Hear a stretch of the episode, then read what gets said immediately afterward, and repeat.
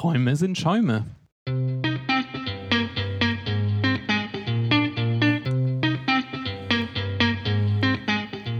Willkommen zu Craft Beer und Friends, dem Podcast rund um Biere und Bierherstellung abseits des Mainstreams mit Yannick und Oliver. Hallo und herzlich willkommen, liebe Zuhörerinnen und Zuhörer. Wir sind Craft Beer and Friends. Ich bin Yannick. Und ich bin Oliver. Genau, heute Episode Nummer 14. Es ist der 11.06.2018 und unser Thema ist Bierschaum. Dazu haben wir heute einen Gast eingeladen, der kommt später dazu. Christoph Neugrodder hat nämlich über dieses Thema promoviert und ihm werden wir die eine oder andere Frage dazu stellen und ich bin mir sicher, der hat viele Antworten für uns parat. Auf jeden Fall. Ja, Bierschaum ist so ein Thema, da habe ich mir immer, ich habe mir da einfach nie Gedanken drüber gemacht und dachte mir auch so, okay, jetzt eine ganze Folge nur über Bierschaum und umso mehr ich jetzt angefangen habe, mich so ein bisschen mit Bierschaum zu beschäftigen, umso mehr hat, fängt das jetzt an, wirklich also, total interessant zu werden. Also sehr komplexes Thema. Und der Hobbybrauer, das ist für ihn häufig so ein Problem kennt. Ja. Also das Bier schmeckt vielleicht toll, aber dann heißt es wieder, oh, da ist kein Schaum drauf. Ja. Und es ist, glaube ich, nicht nur eine optische Sache. Also es ist halt ja auch irgendwie geschmacklich, äh, hat es auch was, auch was, was, also, glaube ich, einen wichtigen Einfluss auf das ganze Erlebnis. Also, und man erwartet das auch. Also letztens gerade, wir hatten ja zwischendrin ein Bierfest, auf dem wir gewesen sind. Oder beziehungsweise wo wir ausgestellt haben vielmehr. Und einer hat gesagt, Mensch, kannst du mir auch nochmal eine richtige Blume drauf machen? also eine Erwartungshaltung in Richtung Bierschaum ist schon da. Ist auf jeden Fall da. Es gehört dazu. Also ich glaube, gerade gerade in Deutschland ist das ja total wichtig. Früher hat man ja immer gesagt, irgendwie Pilz dauert zehn Minuten, damit man da halt irgendwie so eine, so eine bombige Schaumkrone drauf kriegt. Ähm, und in, in, England gehört es halt dazu, einfach so wenig Schaum wie möglich zu haben, weil sonst wird einem was vom Bier geklaut. Aber genau, hier gehört Schaum dazu. Ist irgendwie genau. auch. Oh ja, ja, aber springen wir, springen wir da noch ja. gar nicht rein. Ähm, Bierfest, wir hatten ein Bierfest. Ja, also das hat uns, glaube ich, äh, ganz schön beschäftigt. Wir haben es ja auch immer wieder mal erzählt, dass wir äh, im Hobbybrauverein auf dem Bierfesten Stand haben und ich glaube, das war ein sehr, sehr großer Erfolg. Das war ein super großer Erfolg, den wir da hatten. Ähm, das war das Bierfest in Hannover, was wir bespielt haben. Über drei Tage haben wir unsere selbstgebrauten Biere ausgeschenkt und äh, ja, über, über 500 Liter, fast 600 Liter wurden von unseren Mitgliedern produziert und ausgeschenkt. Das ist verrückt. Uns alles weg. Also wir waren, Alles. wir waren komplett ausverkauft. Es war, es war nichts mehr da. Also es war, es ging wirklich so weit, dass wir dann äh, um den letzten Tag irgendwie noch halbwegs überstehen zu können, mussten dann noch Mitglieder ihre letzten Reste aus dem Keller äh, rausholen und der irgendwie der nächste, die nächste Grillparty muss dann irgendwie mit Kaufbier bespielt werden. Genau, ich, ich hatte auch nochmal die, die letzten, die gerade reiften, äh, hergenommen und nochmal schnell zwangskarbonisiert, also sprich Keck und äh, Keck im, in, ins Keck das Bier äh, abgefüllt und dann mit der CO2-Flasche äh, angeschlossen und dann die ganze Zeit hin und her bewegt, damit es sich schnell durchkarbonisiert. Ja. Und äh, ja, aber selbst, selbst das ging, äh, war erstmal sehr gut. Das war ein, ein Quake-Bier, was ich gemacht habe. Also Quake ist so eine besondere Hefe ähm, aus Norwegen, die häufig im Farmhouse-Ale-Umfeld verwendet wird.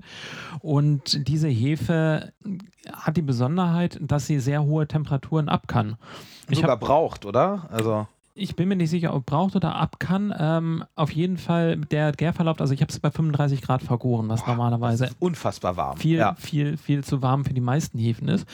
Und die Quake-Hefe soll ähm, äh, oder hat we relativ wenig Ester produziert und das einfach auch konstant über die, die gesamten, über das gesamte Temperaturspektrum.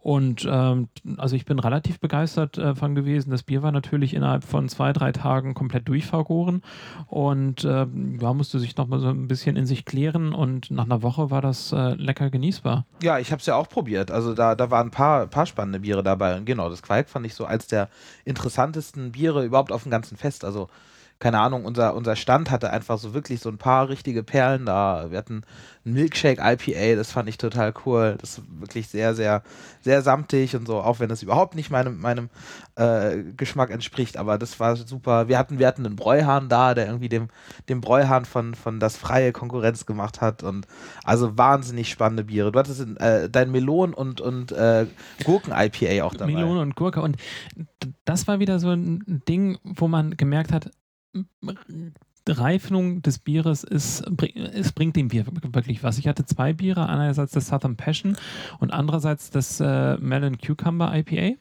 Und das war na, ich sag mal so zwei, drei Wochen, nachdem ich das äh, fertig vergoren habe, abgefüllt habe, noch nicht so ganz perfekt. Und dann hatte ich es mal vier Wochen weggestellt, gelagert vor dem Bierfest und dann wieder rausgeholt.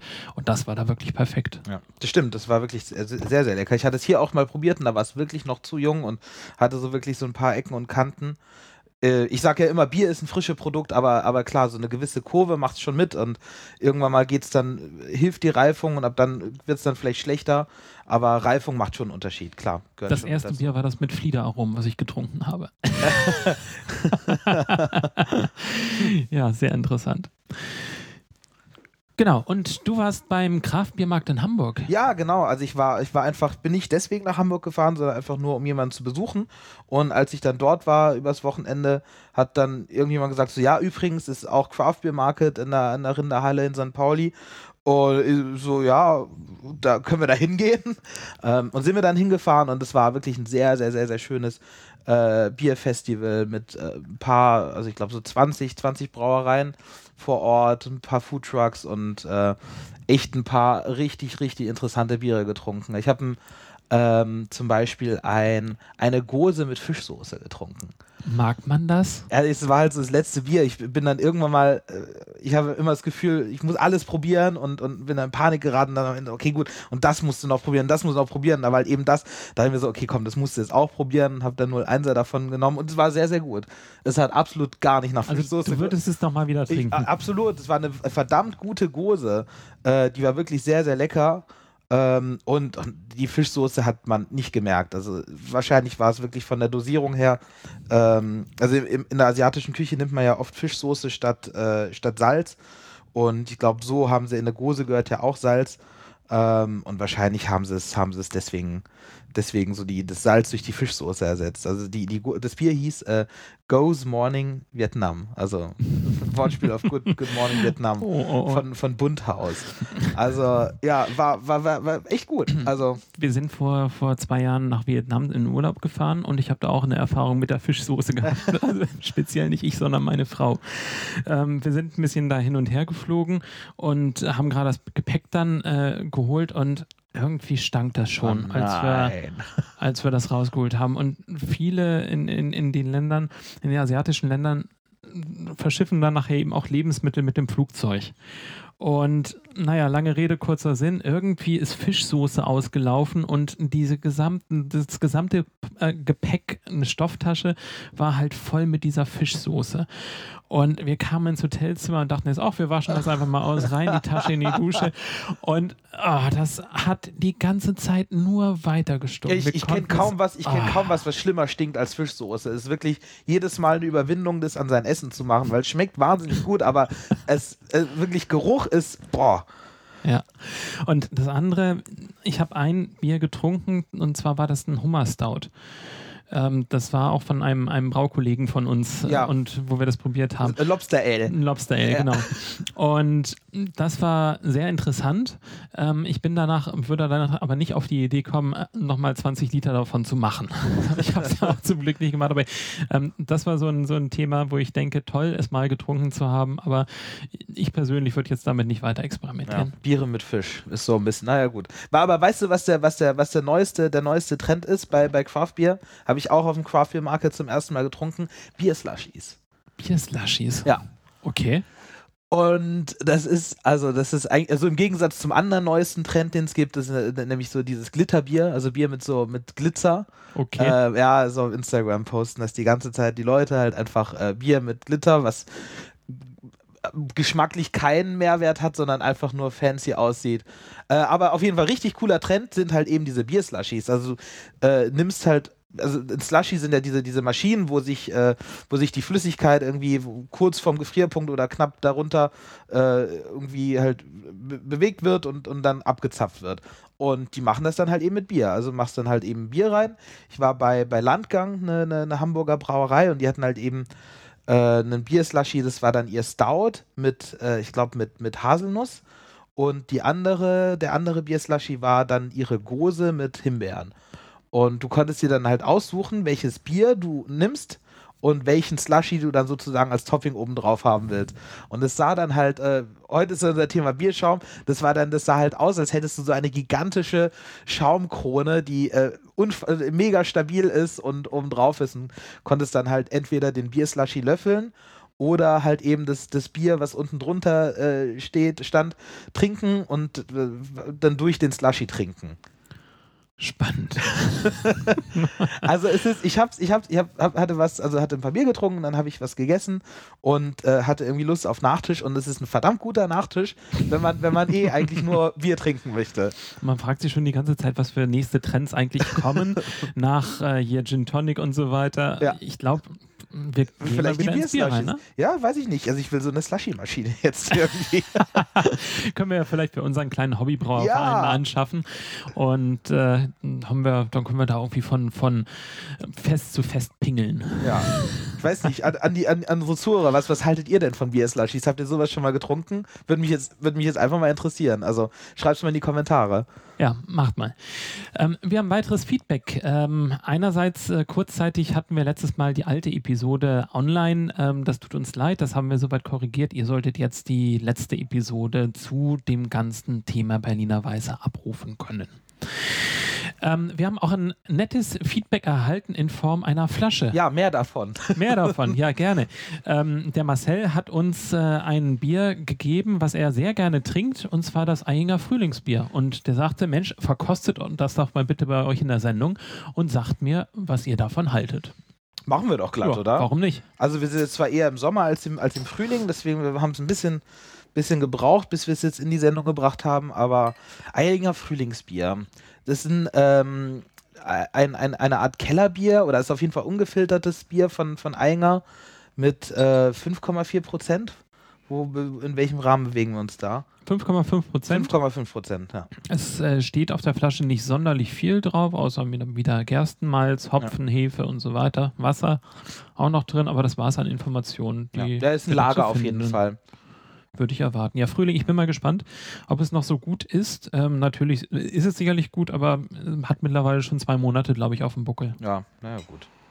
Ja, können wir, können wir gleich den, den, die Auswirkung von, von, von guter und langer Lagerung aufs Bier noch mit reinnehmen. Ja, also es sieht erstmal, es ist relativ hell, aber dazu eben. Es ist Ah, auch sehr, sehr ne? trüb, ne? Ja, ja, ein bisschen, ja, also bei dir sogar noch mehr als bei mir. Ja. Weiß nicht, ob es jetzt am Glas liegt, bei mir ist es ein bisschen klarer. Mm. Und oh, das riecht aber schon sehr gut. Mm. Mhm. Das hat sowas, das ist so, so ein richtiges Biergartenbier, finde ich.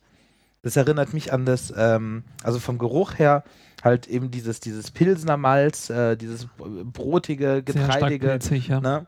Aber, aber wirklich sehr, sehr angenehm. Mm. Ja, und richtig schön frisch. Mhm. Schön vollmundig, ja. Ja, total. Das erinnert mich so ein bisschen an das, ähm, an so mein, mein Biergartenbier, mit dem- ich aufgewachsen bin, das aus, aus Freiburg, das ähm, Inselhopf von, von der Feiling Brauerei. Auch so, so sieht genauso aus, auch irgendwie, also ein Pilz im Prinzip oder ein helles, unfassbar süffig und irgendwie hat das, also weckt gerade total Erinnerungen daran. Deswegen äh, vielen Dank, Marcel, dafür. Das Ja. passt, passt Also, mir gerade sehr gut. Schön süß. auch relativ lang im, im, im Abgang. Ähm, doch eine, eine dezente Bitterheit, die nachher auch sehr stark dominiert im Abgang, aber am Ja. Anfang nicht da ist. Es ist schon hopfig, ne? Ja, genau. Schon es ist auch, hopfig, ja. und, und, und auch wirklich bitter. Aber finde ich, finde ich sehr, sehr angenehm. Also, ne, die, die, viele bayerische Biere sind ja so, was, was jetzt den, den Hopfen und die Bittere angeht, äh, relativ weit unten, finde ich jetzt da, hat Eyinger im Frühlingsbier, ist eigentlich sehr, sehr gut gemacht, ja. Mhm. Ja, danke Marcel dafür. Wir können ja gleich nochmal noch mal ein bisschen weiter, weiter über das Bier reden. Aber wir haben nämlich noch ein weiteres Feedback. Nämlich hat äh, Peter schreibt auf Facebook zu unserer Berliner Weiße Folge. Äh, toller Podcast. Allerdings ein kleiner Fehler hat sich eingeschlichen. Weder in Lemke noch in Stones Weiße sind noch lebende Organismen enthalten wegen Kurzzeiterhitzung. Daher geht leider etwas von der Authentizität, Authentizität verloren. Die einzige Weiße, die das genauso macht wie früher, also flaschenvergoren mit Brett, ist die Schneeeule Berlin. Schneeeule Berlin ist übrigens die professionalisierte Weiterführung von Andreas Bocks Projekt Bog. Äh, Bog. Äh, äh, genau, genau, Bogs Projekt. Äh, Andreas hält auch Anteile an der GmbH. Mm, Zum Thema Brett in der Doktorarbeit von Dr. Mettner wurde nachgewiesen, dass alle historischen Weißen Brett hatten. Auch interessant. Mhm. Aber gut, ich habe auch immer gedacht, dass halt eben alle, alle Biere früher wahrscheinlich nicht so sauber hergestellt wurden und dass sich da immer so ein Brett eingeschlichen hat. Naja. Ähm, die Flasche wurde am 12.03. abgefüllt. Die ist sehr jung. Ibu ist so knapp fünf. Das Animalische ist die Brett, die hier noch lebt. Da hattet ihr mit den Pokalen recht. Mm, Ich hoffe, die nächste schmeckt wieder besser. Ja, wir hatten ja so ein bisschen, bisschen so Probleme mit der, mit der Berliner Weiße von, von Schneeeule. Die war echt nicht so wirklich auf der Höhe. Zu dem Zeitpunkt. Zu ja. dem Zeitpunkt. Genau. Ähm, bei der Stone Weißen haben wir gesagt, dass es ein Kessel sauer ist. Ähm, bei Lemke habe ich jetzt noch versucht, ein bisschen zu recherchieren. Ich bin mir nämlich da, weiß ich gar nicht, ob äh, Lemke seine Berliner Weiße durch den Kurzzeiterhitzer nochmal schickt vor der Abfüllung. Äh, wenn, wenn dem so wäre, wären da natürlich keine lebenden Organismen mehr enthalten. Ähm, müssten wir nochmal noch mal weiter recherchieren. Äh, vielleicht hat jemand auch nochmal den ultimativen Tipp, weil da bin ich mir jetzt noch nicht ganz so sicher. Die haben ja sehr viel geforscht und äh, ich habe auch erst gestern nochmal eine Budike Weiße getrunken, die sich sehr, sehr stark verändert hat. Also auch, auch eine, eine sehr viel mehr Kohlensäure entwickelt hat. Also die war jetzt so ein halbes Jahr alt. Ähm, im Gegensatz zu der, zu der frischen Charge. Deswegen wird schon dafür sprechen, dass äh, das nicht durch einen Kurzzeiterhitzer geht. Ähm, aber vielleicht weiß da jemand mehr. Genau. Auf jeden Fall Dankeschön für das Feedback. Und Berliner Weiße ähm, ist ein spannendes Thema. Wir werden sicherlich nochmal das ein oder andere über Berliner Weiße oder mm, Sauerbier im Allgemeinen machen. Auf jeden Also, Fall. Wir sind ja, wir mögen ja beide Sauerbiere. Da Genau. kommt bestimmt mal was. Kommen wir zu den News. Und zwar, es hat der Meininger Craft Beer Award äh, stattgefunden und die Ergebnisse davon sind online. Über 1000 Biere wurden zu fünf Au zur fünften Ausgabe des Meininger International Craft Beer Award eingesendet und von 84 Personen der Jury verkostet und bewertet. Ähm, der große Gewinner dieses Jahres ist die Riegle Biermanufaktur mit zwölf Auszeichnungen. Unter anderem erhielt die Brauerei Platin für Riegele Weiße und äh, natürlich herzlichen Glückwunsch dafür auch von uns. Ja, auf jeden Fall. Wir haben ja ein bisschen geguckt, also es werden ja wahnsinnig viele Preise bei, bei, dem, bei dem Meininger Craft Beer Award äh, vergeben. Aber zum Beispiel hier, die Mechsee Brauerei, die wir ja auch zu Gast haben, haben ja auch eigentlich für alle ihre Biere äh, einen Preis bekommen. Also zum Beispiel für das Trainingslager haben sie Gold gekriegt, Silber fürs Triple 20, ähm, Gold für ihr fürs Beverly Pills. Also, ähm, genau. Also herzlichen Glückwunsch dann auch. Ah, nee, warte mal, Gold fürs Beverly Pills war letztes Jahr. So, dieses Jahr Triple 20 Silber und Trainingslager Gold. Trotzdem, herzlichen Gibt es eine Glückwunsch. Übersicht darüber, wie viele, äh, wie viele Medaillen verteilt wurden? Ähm, uh, sehr, sehr viele. Das ist schon immer, also äh, ich denke mir halt jedes Mal bei diesem, bei diesem Award, es ist schon, es ist schon verrückt, wie viele, wie viele Medaillen da ähm, vergeben werden. Also insgesamt waren es halt 26 Platin, 160 Goldmedaillen, 141 Silbermedaillen. Wahnsinn. Ähm, also ist schon, ist schon eine ganze Menge. Bei, bei 1000 Einsendungen ähm, 300 prämierte Biere. Über 300, 300, ja, über drei, also 300, 326, 327 prämierte Sollten wir Biere. vielleicht nächstes Mal auch mal mitmachen. Dann haben wir endlich mal ein prämiertes Bier. Haben wir hoffentlich. mal, schauen wir mal, ja. Und da kann jeder mitmachen. äh, ja, jede, jeder, jeder, jede professionelle Brauerei, die dort halt eben Bier hinschickt. Mhm. Genau. Ja, mal gucken. Vielleicht schaffen wir da mit dem Verein nächstes Jahr mal was. Ja, wer weiß, wie, Und, wie weit äh, wir bis dahin sind. Ja, gut. Naja. Aber, aber wir wollen dann immer nicht so viele Flaschen machen, ne? Kann man, der, kann man den auch mit Fass schicken? Bestimmt auch. Können wir so viele Fässer produzieren? so, ähm, nächste News ist, äh, dass die Heimbrauer Convention 2019 auf Schloss Raum Romrod stattfindet. Und zwar die erste Heimbrau Convention wird vom Freitag, den 8.3. bis Sonntag, den 10.3. auf Schloss Romrod stattfinden. Und dabei gibt es neben Seminaren und Workshops auch einen Bierwettbewerb. Genau, das Ganze wird so ein bisschen äh, abgehalten von, von hobbybrauer.de. Das ist das größte deutschsprachige Hobbybrauforum. Die hatten mal irgendwie in einem, in einem, in einem, in einem Thread äh, mal angefragt, so wie sieht es denn aus, so ein von hobbybrauer.de organisiertes äh, Event, wer würde denn da mitmachen? Und äh, da war das Feedback, glaube ich, äh, also ganz gigantisch. Und äh, es ist jetzt schön, dass es jetzt soweit kommt und irgendwie so eine, so eine Homebrew-Convention äh, freue ich mich drauf. Also ich habe mal so irgendwie so geguckt, was die da so für Seminare planen. Das ist äh, äh, ein riesiges, riesiges Programm. Das ist wirklich so von Fehlaromen-Seminar über Hefe, Hefe mikroskopieren und also äh, Tasting und BJCP äh, Certification ist alles dabei. Also Und du hast, dich schon an, ambitioniert. hast dich schon angemeldet? Für die BJCP zum Beispiel? Oder? Nein, erstmal für die Heimbrau Convention. Die ist fest Äh, eingeplant bei dir. Ist, ist, also ist fest eingeplant. Also wenn ich es irgendwie schaffe, äh, würde ich hingehen. Es ist noch ein bisschen, bisschen weit in die Zukunft. Deswegen weiß ich noch nicht genau, ob das, ob das klappen wird. Aber wenn es irgendwie geht, ähm, denke ich schon, dass ich gerne hinfahren möchte. Ja. Ja. also ich glaube, wer sich dafür interessiert, der sollte sehr zeitnah gucken, dass er eine Unterkunft äh, bekommt. Wir haben schon den einen oder anderen Hinweis bekommen, dass langsam die Hotels knapp werden können und von den Preisen her ein bisschen weiter anziehen. Also wenn ihr dahin wollt, plant es ein und äh, reserviert euch am besten schon mal ein Hotelzimmer. Ich werde ebenfalls versuchen hinzukommen und mich freut es einfach, dass hier in Deutschland auch ein, so ein, ein Event mit so vielen Seminaren stattfindet. Das Ja. ist doch eher selten. Ja, vor allem, also es findet ja auch zum ersten Mal statt, da- das muss ja auch noch wachsen, aber äh, wenn die auch nur die Hälfte von dem machen, was sie sich da vorgenommen haben, wird es schon äh, eine, eine gigantische Veranstaltung. Also ähm, sehr vielversprechend. Genau. Ähm, nicht nur wir erhalten hier ab und an Freibier, ihr könnt das ebenfalls und zwar vom Punk IPA. Punk IPA gibt es jetzt for free. Eine Aktion äh, wendet sich natürlich an alle über 18-Jährigen. Ähm, und wenn ihr euch auf einen Link auf eine Webseite geht und äh, mit äh, in, in Ko Kooperation mit Foodist wird die Aktion durchgeführt, euch da registriert, erhaltet ihr kostenfrei zwei Flaschen Punk IPA zugeschickt. Und das Ganze noch vor WM-Start. Richtig gut, oder? Super, Ich oder? liebe, ich liebe, also ich finde Brewdog-Biere sowieso total, total toll. Und Punk IPA ist auch eins meiner Lieblings-IPAs. Also, Ja. Also ich, ich habe mich natürlich sofort angemeldet. Du, Olli? Äh, Auch. Ja. Ich, ich warte auf die Biere. Und ich unterstreiche nochmal, die Brewdog-Biere sind super. Ich habe ja dieses Rezeptebuch äh, von Brewdog und auch dieses Melon Cucumber IPA, was ich gemacht habe. Das stammte aus diesem Rezeptbuch. Ähm, die Rezepte sind super toll. Einzige Herausforderung für uns, die sind insgesamt relativ komplex. Also du musst schon verschiedene Hopfenarten und so weiter da mit verwenden und verschiedene Spezi Spezialmalze. Also die experimentieren wirklich mit sehr vielen unterschiedlichen Zutaten herum, sodass ähm, im Hobbybrauerbereich das wirklich nur sehr schwierig und aufwendig dann nachzu, nachzubauen Wenn man ist. wirklich versucht, das eins Ja. zu eins nachzubrauen. Ich glaube, man muss genauso bei den Malzen ein paar Kompromisse vielleicht eingehen, weil man nicht alles bekommt.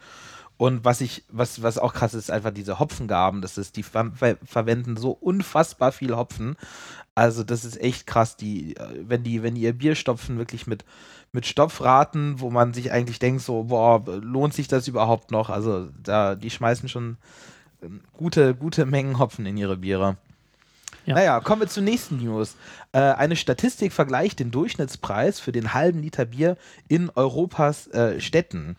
Ähm, das Ganze wurde, wurde er, erhoben von, mit, mit Daten aus der, von, der, von der Deutschen Bank. Äh, ist einzusehen auf statista.com.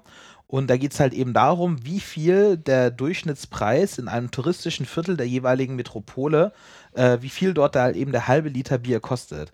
Und auf Platz 1, oder müsste man eigentlich sagen auf dem letzten Platz, weil es dort am teuersten ist, ist halt Oslo mit 10,30 Dollar für den halben Liter Bier. Aber das ist auch nicht anders zu erwarten, oder? Dass die Ja. auf Platz 1 sind, aber 10 Dollar, äh, 10 Dollar sind es, 10,30 Dollar. 30. Ja.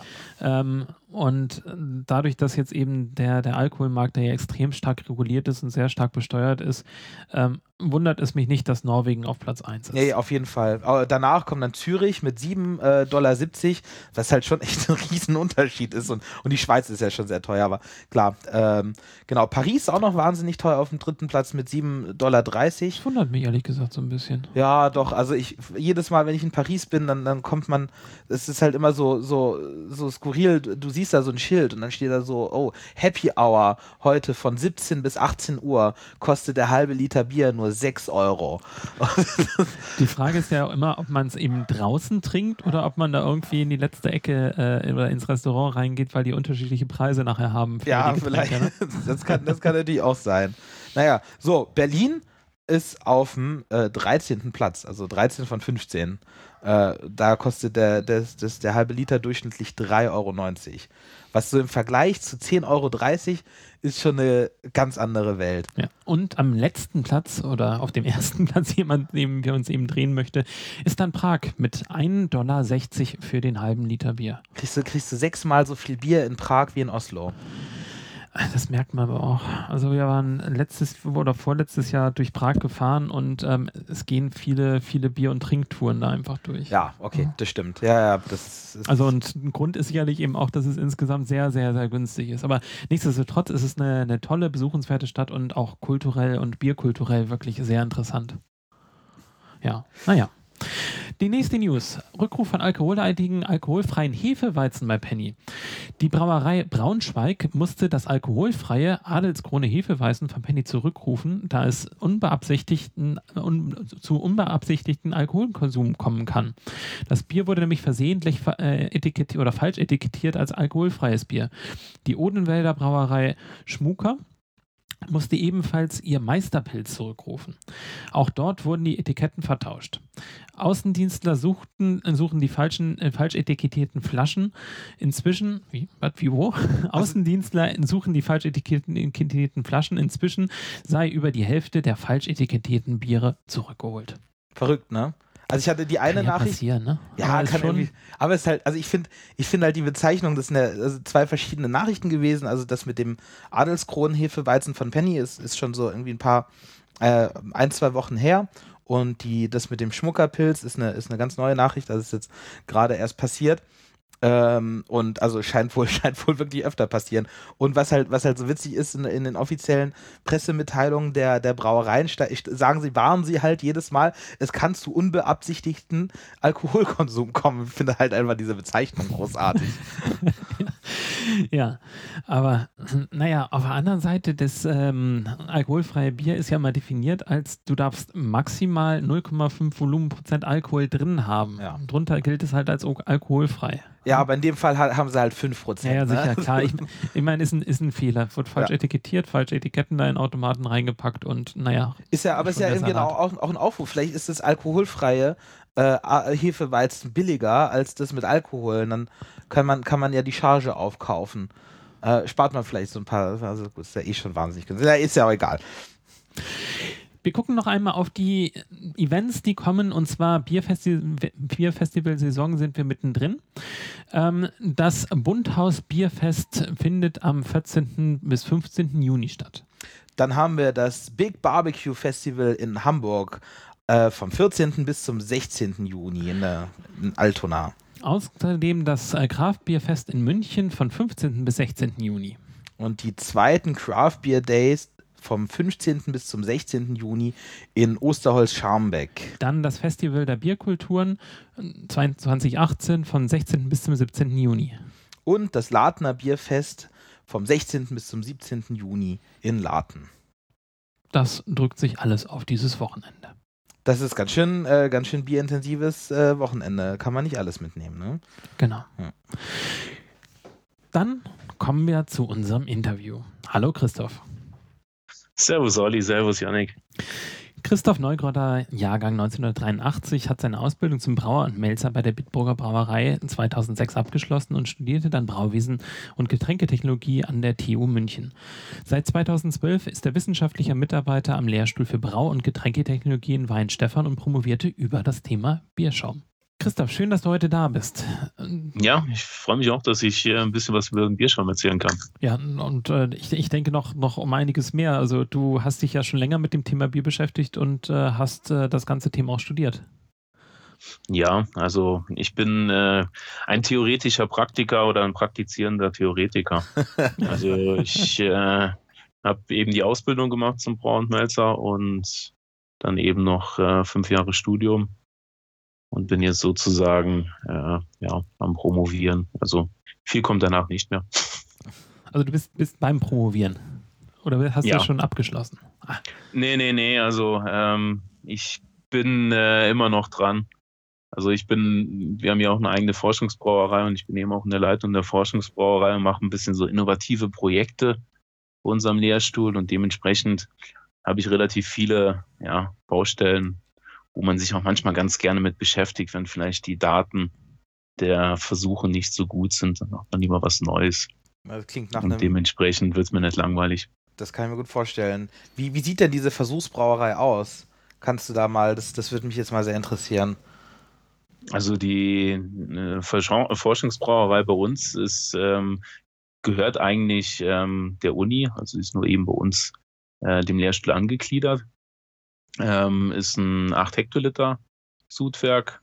Eigentlich äh, ja nichts Besonderes. Also wir haben vier Walzenschrotmühle, haben dann relativ viel ähm, ja, Geräte von, von Steinecker, also von ähm, Kronis draußen, weil die uns in der Nähe sozusagen sind. Also haben ein Shakespeare äh, Maischbottichpfanne, haben Pegasus Läuterbottich, ein Stromboli äh, Innenkocher und eben Whirlpool. Also es ist eigentlich wie eine ganz normale Brauerei, halt eben ähm, ja, ein paar Gimmicks haben wir noch. Also wir haben verschiedene Kochsysteme, fünf an der Zahl und ist, ähm, ja. Also es dient dann auch, um, um die verschiedenen äh, Einflüsse von, von Parametern dann zu untersuchen und äh genau, also wir machen, wir machen alles, wir machen ähm, von, von Rezeptentwicklungen über ähm, Rohstoffentwicklung, Rohstoffeluierung.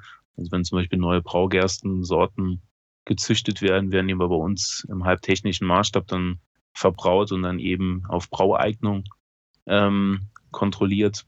Aber wir machen auch zum Beispiel Hüller-Zuchtsorten. Also teilweise stellen wir Biere her, ähm, die ja noch mit Hopfensorten gestopft werden, beziehungsweise äh, gehopft werden, die es noch gar nicht gibt, also wo es noch gar keinen Namen gibt. Ah, sehr schön. Also vielleicht kennt ihr die, die ähm, Flavor-Hopfen aus, aus Bayern hier, also von, von Hüll. Mhm, also klar. Mandarina, Bavaria, Polaris. Das ja. waren, äh, die haben wir als erstes, als erste Brauerei verbrauen dürfen. Oh, sehr und schön. das ist natürlich eine ganz tolle Sache. Dann erstmal neue Sorten und man darf noch im wissenschaftlichen Auftrag die Biere auch noch verkosten.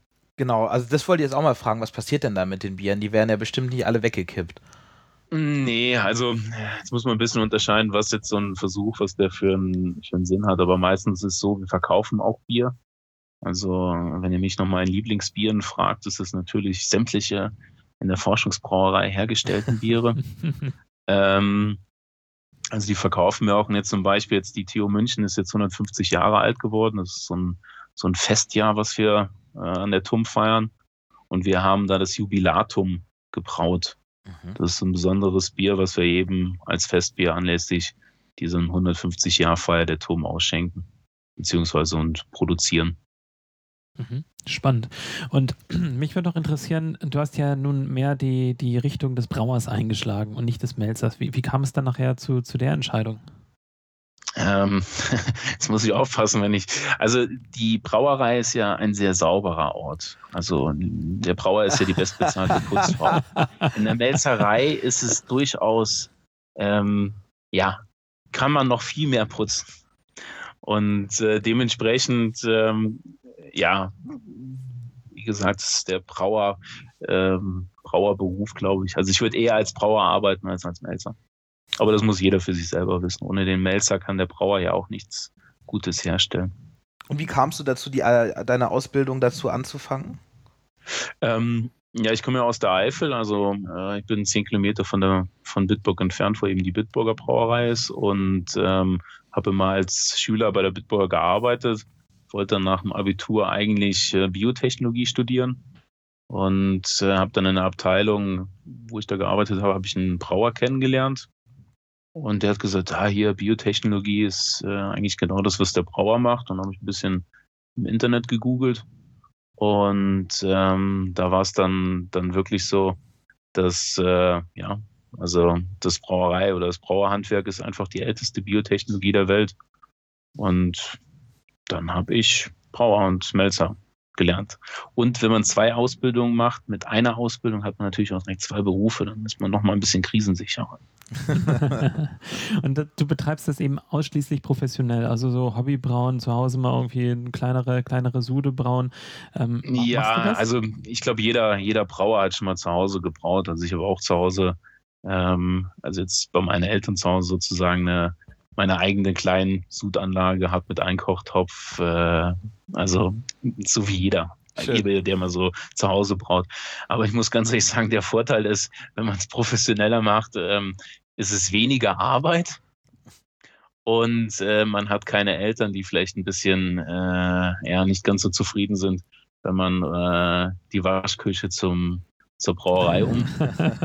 und man hat das ganze und tolle das Zeugs da. Das ist ja schon. Also ja, ja, das ist, das ist. Und hier ist jetzt eben einfach teuer. Also wir haben insgesamt haben wir drei Sudwerke sozusagen. Also wir haben, wir haben 8 bis 10 Liter Sudwerk, ein 80 Liter Sudwerk und eben 800 Liter äh, Sudwerk. Also theoretisch gesehen kriege ich auch noch mehr raus. Also ich bin natürlich äh, hier effektiver, als wenn ich es zu Hause brauen würde. Ja. Äh, ist da, ist, also das wirklich, das muss man sich vorstellen, wie so eine äh, kleine eigenständige Brauerei. Also habt ihr auch eine Flaschenabfüllung und, äh, äh und Ja, also und wir haben, wir haben ähm, zwei Rohrfüller. Ähm, also da sind wir jetzt wirklich craftmäßig unterwegs. Also ja. uns wird noch jede Flasche angefasst. Äh, wir etikettieren auch per Hand, also äh, ist wirklich aufwendig. Wir bekommen aber bald wird das Ganze ein bisschen automatisiert. Ähm, das heißt, äh, es geht dann über einen Roboter. Und wir haben zurzeit ein relativ großes Forschungsprojekt am Laufen. Das heißt RoboFill 4.0. Ähm, da wird praktisch die Abfülllinie der Zukunft gebaut. Also wo man wirklich bis zur Losgröße 1 Biere herstellen kann oder Flaschen herstellen Losgröße kann. 1 müsstest du mal äh, vielleicht für unsere. Äh, Losgröße ist bis zu einer Flasche. Also das ist eigentlich ganz toll. Ähm, das ist so ein, so ein großes Forschungsprojekt, wo ähm, elf Firmen oder elf Partner insgesamt mit dabei sind und wir haben zum Beispiel ähm, auch eine Direktbedruckung. Das heißt, äh, wir haben einen Webshop.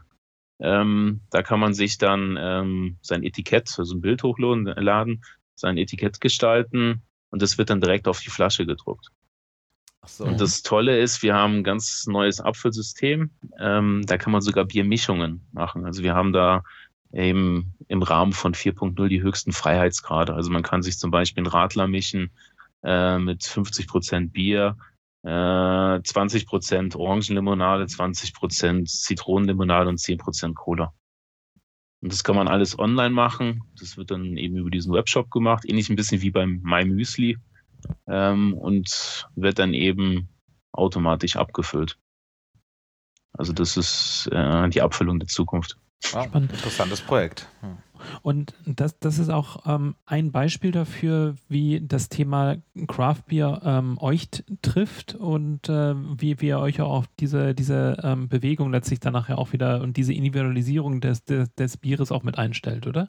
Genau, also das ist jetzt so ein, so ein modulares System. Also man könnt, könnte immer diese Abfüllungslinien, könnte man immer mehrere nebeneinander aufstellen, aber es ist natürlich gerade für die Craft-Biere, wo ja wirklich eben was, was ganz Besonderes, keine Massenware, ähm, da ist natürlich Robofill eigentlich äh, prädestiniert ja, für. Ja, und kleine Chargen meistens. Also kleine Gefühl, Chargen, genau. Das, das sowieso ist das, Abfüller, Abfüller in der, in, im kleinen Maßstab sind immer, da ist ein bisschen eine Nische, da gibt es, glaube ich, nicht so viel. Das ist immer sehr schwierig. Nee, nee, also das ist, und das ist jetzt auch so, also das Kron ist mit dabei, das kann man eigentlich schon sagen. Ja. Ähm, und ähm, ich glaube, für die ist eigentlich auch dieser Craft-Bier-Sektor ähm, schon ganz interessant. Weil wenn viele kleine Brauereien äh, einen Füller kaufen, dann lohnt sich natürlich dann auch irgendwann mal. Und man hat eben noch, man ist in so einer Nische drin, weil natürlich die Produkte auch hochpreisiger verkauft werden können. Auf jeden also. Fall. Ja, aber wird das, also ich meine, kann sich das so eine, so eine durchschnittliche Craft-Brauerei, wird die sich das leisten können? Wie ja gut, das ist jetzt erstmal noch ein Forschungsprojekt. Ja. Also jetzt muss man ganz ehrlich sagen, das ist jetzt ähm, ist ein, Demonstratoranlage, heißt es dann eigentlich. Also es ist wirklich nur ein Prototyp. Das heißt, bis das alles, ähm, das ist ein eigenes Füllventil entwickelt worden, bis das wirklich so ist, dass es, ähm, sag mal, in, äh, auch für jeden erschwinglich ist, denke ich, wird es noch ein paar Jahre dauern. Also man sagt nur so, fünf bis zehn Jahre ist dann wirklich, wo dann diese, diese Umsetzung, den Überzug in die Praxis dann finden kann. Und da denke ich schon, dass es gar nicht äh, so teuer ist. Aber das heißt eben auch, ähm, ihr, ihr nehmt den Kraftbierbereich als einen professionellen Sektor letztlich eben wahr. Also man stellt sich eben weiter darauf an, das bleibt da ähm, und diesen, diesen Sektor, den, den versucht man halt eben wieder äh, mit spezialisierten Maschinen äh, dann auch wieder, wieder mit. Genau, also ich denke, dass der, der, der Craftbeer-Sektor, also man sieht ja, wenn man nach Amerika schaut, äh, ich meine, da sind die Craftbeer-Marken, also wenn Sierra Nevada oder so hingeht, ähm, die sind natürlich riesengroß. Also Boston Pool Company, das Millionen äh, Hektoliter Brauereien. Und äh, die Craft Beer sind nicht so, dass es so ein, so ein, so ein, so ein äh, ich sag mal, ein Garagen-Schuppenprodukt ist. Äh, auch als Craft Craft-Bier-Brauer äh, will man ja eine Qualität herstellen und dementsprechend ist auch schon wichtig, dass die Wissenschaft sich auch um die Craft-Biere kümmert. Genau. Und eben die unterstützt. Mhm. Und jetzt nochmal vielleicht zurück zu dem ganzen Thema Bierschaum. Wie bist du denn eigentlich dazu gekommen? Also, ähm, das ist eigentlich eine ganz gute Frage, weil ähm, ich bin nach meinem, nach meinem Studium bin ich gefragt worden, ob ich äh, hier am, am Lehrstuhl promovieren wollte. Und dann war die Auswahl zwischen äh, Gushing, das ist eben das Überschäumen des Bieres, Kenn ich. und ähm, Bierschaum. ja, ja. Und mein Kollege, ein, guter Freund von mir, der hat eben über Gushing, also eigentlich hat er über Fusarien, Infektionen, Infektionen auf äh, Malzen, sein Promotionsthema. Ähm, aber Gushing ist ähm, wirklich sehr abstrakt und, und äh, sehr, sehr schwierig zu erforschen. Und ähm, weil der Schaum ja eh was Besonderes ist beim Bier und ähm, ich auch gerne Schaum mag, habe ich mich dann für den Bierschaum entschieden. Und man muss sagen, es ist trotzdem noch was Anspruchsvolles. Also der Bierschaum ist, äh, ist eigentlich ganz witzig. Ähm, Schäume gibt es überall auf der Welt und die wenigsten Leute machen sich Gedanken, warum, äh, wie schwer oder wie komplex eigentlich so ein Schaum ist. Also äh, ich habe mal eine Quelle gefunden, da wird gesagt, dass auch das Universum schaumartige Strukturen hat. Also Schaum ist überall und deswegen äh, ist es für mich auch interessant gewesen, sich den Bierschaum anzuschauen. Und so bin ich dann zum Bierschaum gekommen. Und mittlerweile erwartet ja auch jeder, jeder Biertrinker eigentlich Bierschaum, es sei denn, es sind eben bestimmte äh, Spezialbiere, die eben halt wenig oder keinen Schaum haben. Ähm, wann, wann kam das denn eigentlich? Äh, ab, ab wann hat man sich mit diesem Thema eigentlich angefangen, dann auch historisch zu beschäftigen? Hast du da irgendwo eine, eine Idee, äh, ab wann man wirklich darauf auch hingearbeitet hat, dass man eben den passenden Bierschaum äh, bekommt? Ja, das ist schon, schon länger. Also ähm, sag mal so, die ältesten, also man wusste immer, dass das Bier schäumt, also man wusste auch von der Gärung des Schäums, äh, wenn, wenn die Gärung am Laufen ist. Aber wissenschaftlich kann man eigentlich so sagen, ähm, 1985, da war eigentlich eins der größten und immer noch grundlegendsten ähm, ja, Papers, also Artikel geschrieben über einen Bierschaum. Und von da an ging es dann eigentlich los. Da haben sich die, die Bierbrauer mit beschäftigt und die Physiker. Und leider ist in den letzten Jahren ein bisschen abgeflacht. Also äh, es wird Zeit, dass nochmal ein großes äh, Schaumstabilitätsproblem kommt, dass die Leute sich mal wieder für ihren Bierschaum interessieren.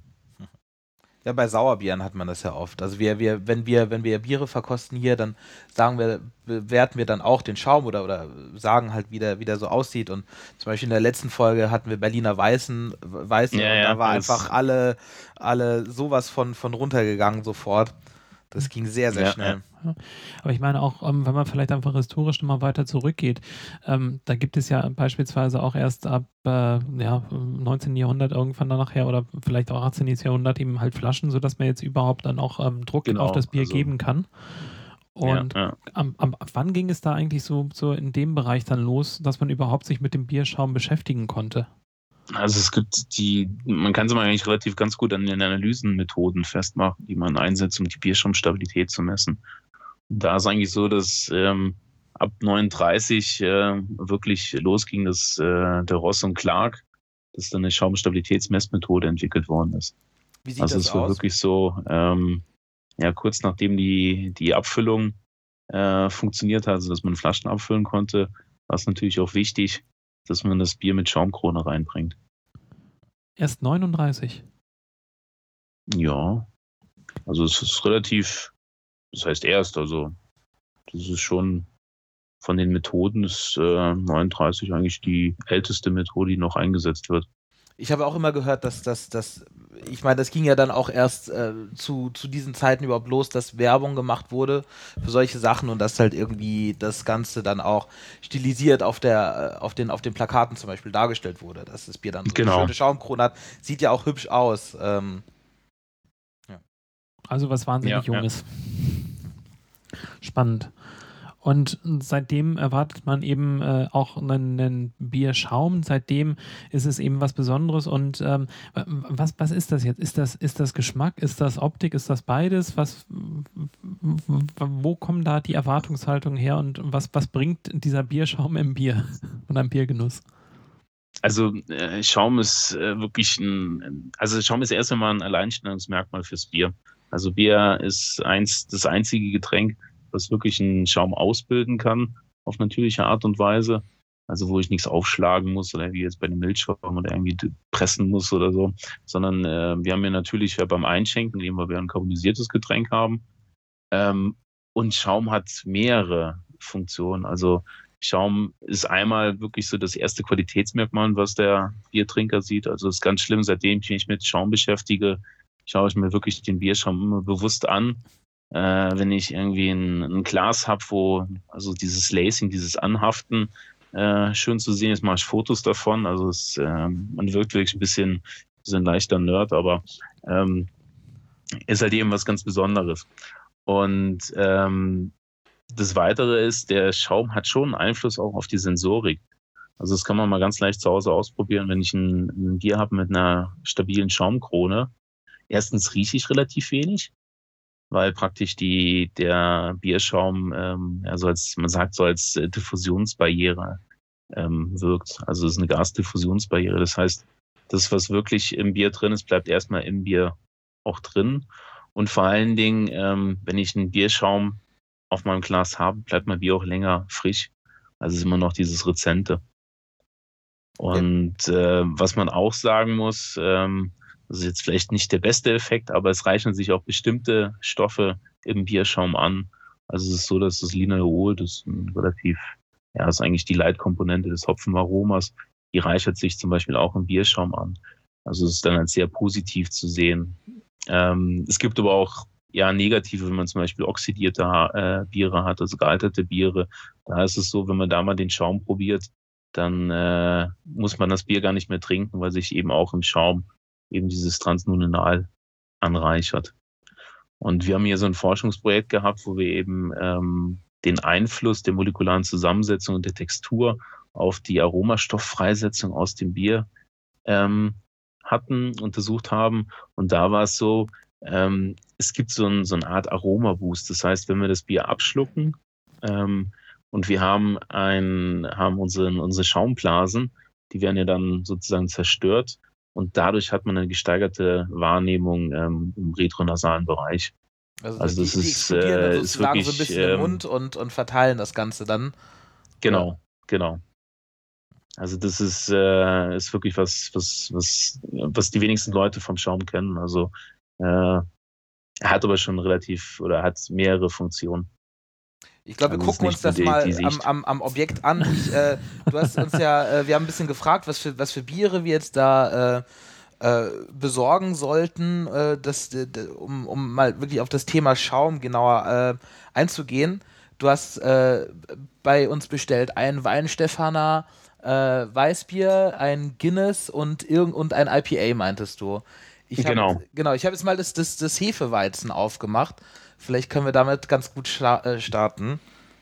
Jetzt muss ich, äh, müsste ich eigentlich auch mein Bier aufmachen. Ja, bitte. Ja, ist, äh, jetzt äh, muss ich einmal ganz kurz mein Handy hinlegen. Ja, mach mal, mach mal. Also ich habe nämlich auch hier schon an der, äh, hier das Hefeweizen eingeschenkt und habe uns natürlich sehr viel Mühe gegeben, dass wir es so einschenken, dass wir auch sehr viel Schaum drauf haben.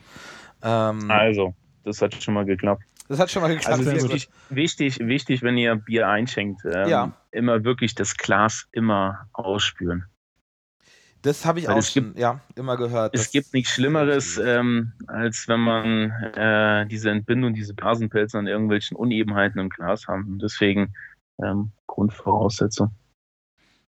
Und Spülmittel, ebenfalls Spülmittelreste, ähm, wirken sich auch negativ auf den Schaum aus, oder? Genau, alles, was, was die, also das sind ja, äh, sind ja Tenside und die Tenside senken die Oberflächenspannung und dementsprechend wird der Schaum dann zerstört. Also ähm, ich wasche alle meine Hände, äh, alle meine Hände, alle meine Gläser per Hand, äh, weil es gibt nichts Schlimmeres, als wenn der Schaum sich beim Einschenken schon auflöst.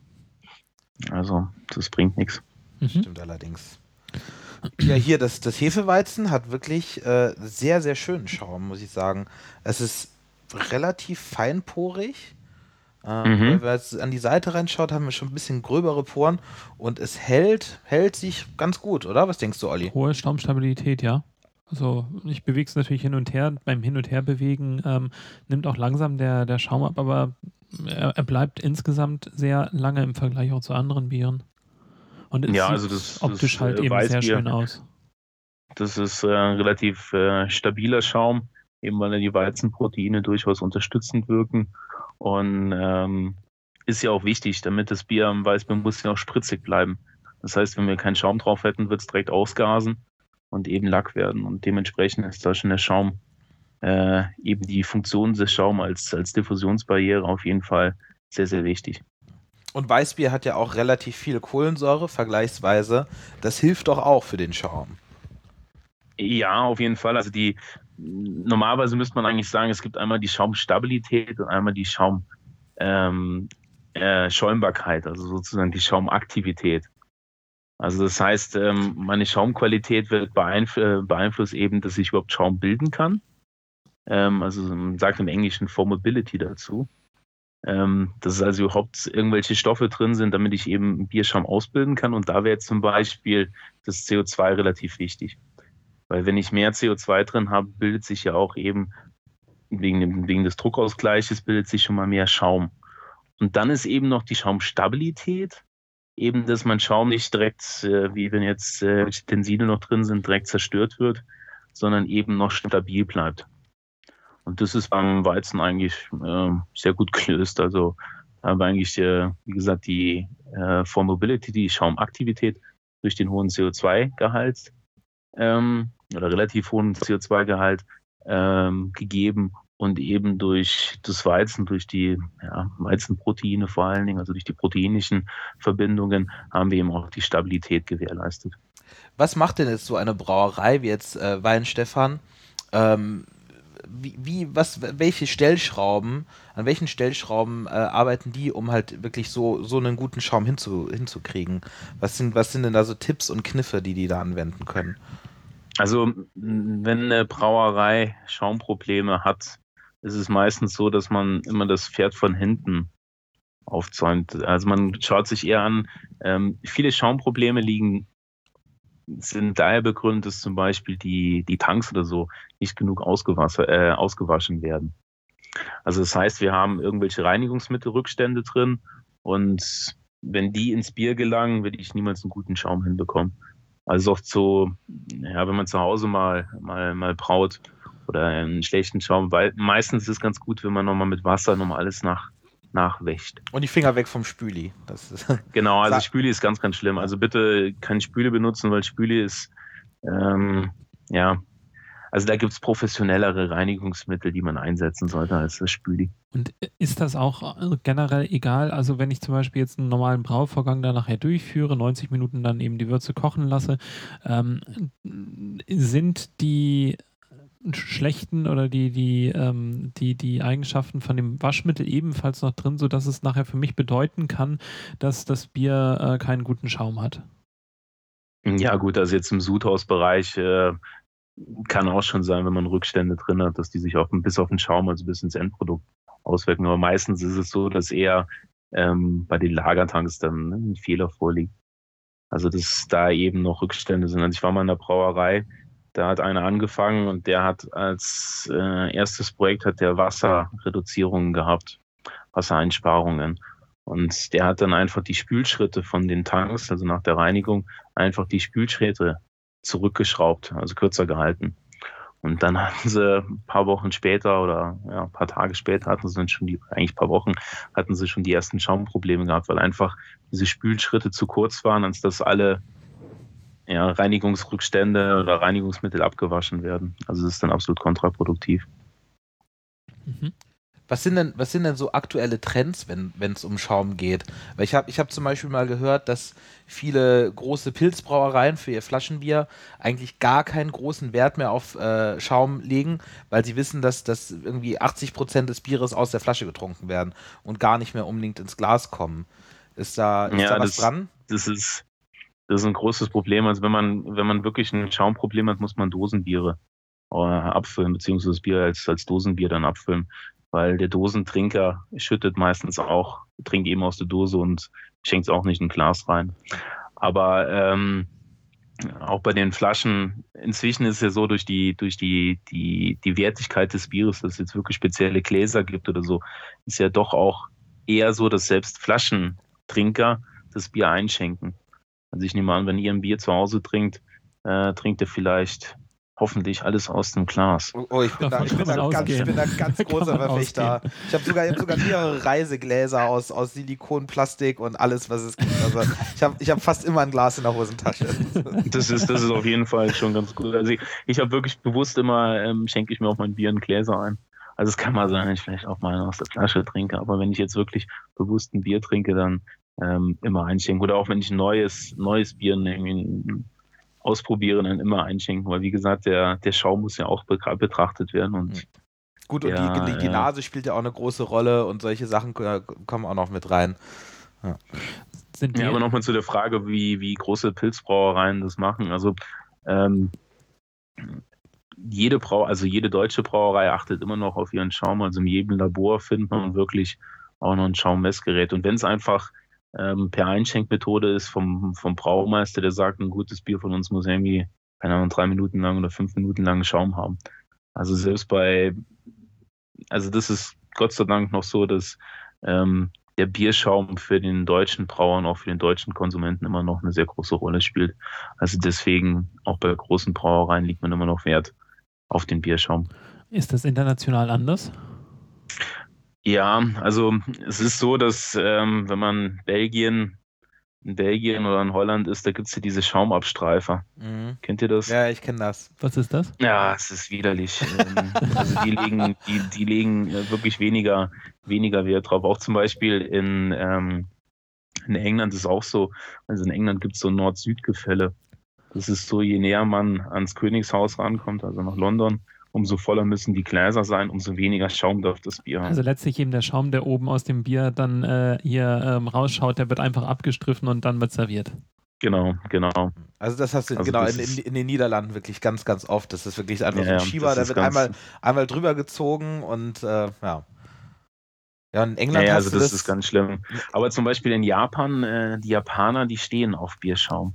Also da gibt es äh, wirklich äh, jede Menge Einschenkvorrichtungen und bestimmte Zapfhörner, damit man eben äh, einen besonderen Bierschaum hinbekommt. Und in, in Tschechien, die sind auch äh, dem, dem Bierschaum sehr ähm, ja, zugeneigt. Also da ist der Bierschaum auch sehr, sehr wichtig. Wie gesagt, ähm, Belgien, Holland, äh, die Niederlande, äh, Amerika und auch äh, in England sind die Leute eher weniger am Schauen. Also es ist ja kein, kein Übel, aber es ist einfach da. Wenn es nicht da wäre, wäre es auch okay, dann wäre es glasvoller. Aber wie gesagt, ähm, da Schaum eh eine Funktion hat, ist schon wichtig, dass man, oder sollten sich auch die, die Belgier mehr mit dem Schaum beschäftigen. Aber es ist vielleicht ganz interessant, wenn der Schaum komplett weg ist, dann stören sich selbst auch ähm, Belgier dran. Also wenn, wenn mal äh, ein belgisches Bier dann auch gar keinen Schaum mehr hat, dann wird doch dann die Qualitätskontrolle eingeschaltet. Ja, es ist immer witzig. Also gerade bei, bei Sauerbieren hast du es halt wirklich oft so am Anfang so einen ganz, ganz grobporigen Schaum, der halt sofort in sich zusammenfällt und ab da sieht das Bier nur noch aus wie Apfelschorle. Ja, das ist also, ich war mal bei Wash and River, waren wir mal in der Brauerei und die haben ein relativ bekanntes, so ein Barrel-Aged äh, Sauerbier und äh, da muss man auch schnell trinken, weil danach äh, wird es schwierig als Bier zu identifizieren. Und ja. Beispielsweise auch das äh, Quakebier, was ich gemacht habe als Originalrezept, das Norwegian Farmers Ale, sieht äh, beispielsweise auch keine Kohlensäure vor, wenn ich das richtig äh, gesehen und recherchiert habe. Also ich habe es jetzt ein, zwei Biere ähm, ohne Kohlensäure dahingestellt, aber ehrlich gesagt, das ist schon ein bisschen fade. Ja, also, also ich weiß nicht, kennt ihr Headkeeper-Gläser? Nee. Die so ein, die so ein, im Boden haben, im Boden haben die dann so eine ja, Nucleation Sites, also so Nukleationsorte eingeätzt. Und darauf, äh, da entbindet sich sozusagen das CO2, da hat man so ein Beading, also ähnlich wie die, ähm, wie die Musizierkeime beim Champagnerglas. Und das ist eigentlich auch ganz interessant. Das setzen viele Brauereien ein, also auch äh, in Österreich zum Beispiel, aber auch ähm, eben viel in England und auch in Belgien. Ähm, dadurch hat man sozusagen immer dieses Aufsteigen vom CO2 und eine Neubildung des Schaums. Aber wird dadurch nicht das Bier schneller schal oder? oder? Ja, es ist katastrophal. Also ähm, es wird total schal. Also nach zwei ja. Minuten oder nach drei Minuten ist komplett das CO2 raus. Ja. Weil die Schaumstabilität ist ja nicht verbessert worden, die ist immer noch bescheiden. Das heißt, der Schaum wird immer wieder zerstört, wird einfach immer nur neuer Schaum nachgebildet, eben über das CO2. Und dementsprechend ist es, ich mag die überhaupt nicht, die Gläser, weil da muss man wirklich sehr, sehr schnell trinken, damit das Bier noch frischer hat vielleicht auch nochmal ein bisschen weiter in dieses Thema Gushing mit hinein. Also beispielsweise, ich hatte eine Zeit, wo einige Biere, die ich hier gebraut habe, die ich aufgemacht habe und erstmal die Hälfte dann in einer schönen Fontäne rausgekommen ist. Ähm, und das ist äh, also wirklich direkt dann aus der, aus der Flasche und die Flaschen waren in der Regel gekühlt, aber es war ähm, schon noch ein bisschen Bodensatz mit drin. Ich hatte da den Eindruck, dass ich ähm, dann über diesen, diesen Bodensatz oder dieser Bodensatz auch in Teilen dann eben den äh, Kondensationskeime ausgemacht haben sodass es genau. eben alles sehr schnell entbunden hat. Ist, ist das typisch und ist, ist jeder, jede Art vom Bodensatz oder dann, dann fördernd ähm, für, für ähm, ein Gushing oder sind es immer so spezielle Eigenheiten, dass man eben beispielsweise Hefen ja, gut. Bodensatz Eigentlich ist es kein richtiges Gushing in dem Sinne, weil es schäumt einfach nur über, weil eben äh, da diese, diese Keime drin sind, diese Kondensationskeime. Also es ist ein großes Problem oder ein großes Problem. Ähm, es ist ein Problem bei manchen hopfengestopften, also kaltgestopften Bieren, weil die natürlich eine erhöhte Trubfracht haben und eben je nachdem, wie diese Trubpartikel ausgebildet sind, ähm, gehen die Biere dann über. Aber eigentlich ist es kein richtiges Gushing, weil das Gushing ist ja, ähm, ja, also Gushing ist ein bisschen komplexer.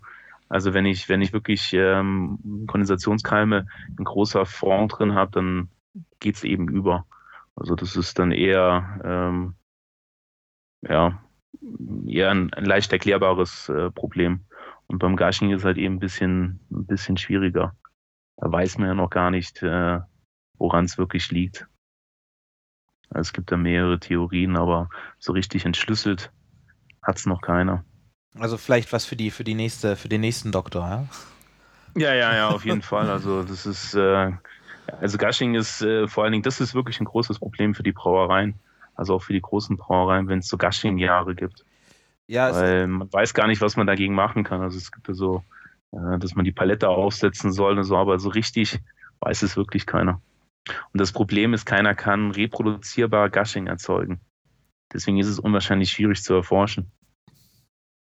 Spannend. Ähm, wollen wir mal das nächste Bier aufmachen, vielleicht das Guinness? Um ja. Gut, ich finde, das ist auch ein Bier, was, was sehr aufregend ist, wenn man es aufmacht, weil du hast ja, du hast äh, darauf bestanden, dass wir äh, äh, ein Guinness mit, mit Nitro-Kapsel unten rein. Genau, machen. also mit Widget, genau. genau.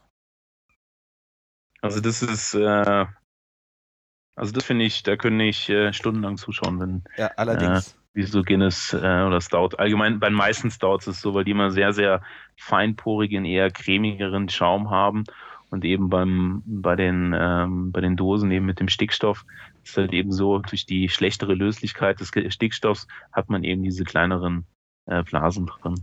Und da merkt man zum Beispiel, dass es ein ganz anderes, also da merkt man auch, dass der Schaum wirklich einen Einfluss auf die Sensorik des Bieres hat.